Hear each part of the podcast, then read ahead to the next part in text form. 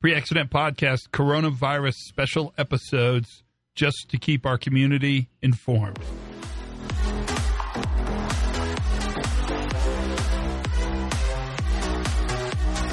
Hey, everybody, Todd Conklin, pre accident podcast, uh, virus cast, the special daily podcast around the uh, COVID 19 virus.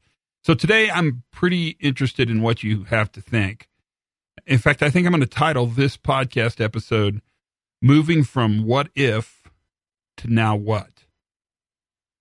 And we have to talk a little bit about what that means because we've spent our entire careers doing what we do, really looking at risk based upon what if scenarios. And we build a safety basis, a safety case by which we can determine sort of the upper and lower threshold of what we think could happen. And then we somehow, albeit I think kind of fake, but we somehow assess some kind of risk indicator. We we create some kind of risk protocol, red, green, yellow, high, medium, low, and we go from there. But what happens when you move to the worst case scenario, the the now what? Not the what if, but the now what? And it's really the notion of of uncertainty and managing uncertainty in uh, in a system. And th- that's that's what we're dealing with every single day. And it, it's progressively a more and more dramatic story globally. And you're all living it, so you know exactly what I mean. You're you're sitting at home right now or working really hard at your shop, wondering what's going to happen.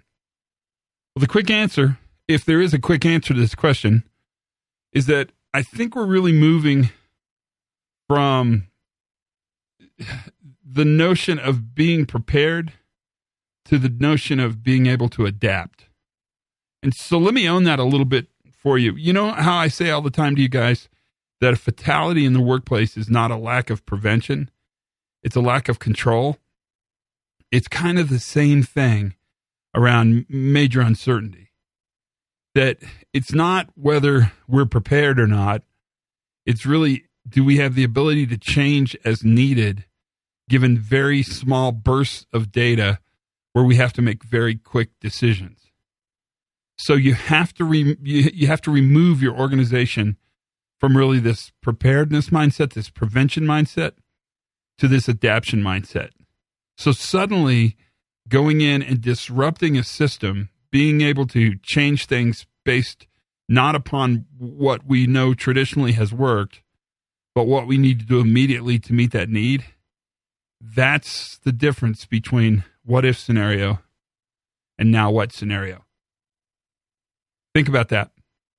It's moving from not the preparedness bias, but actually to the adaptive nature and agile ability to change we're moving from a bias that says we either were prepared or weren't prepared, and there's an answer to that always. It'll be retrospective, it'll be after something happens, to a much richer question in context, which is how capable are we to change as we need to?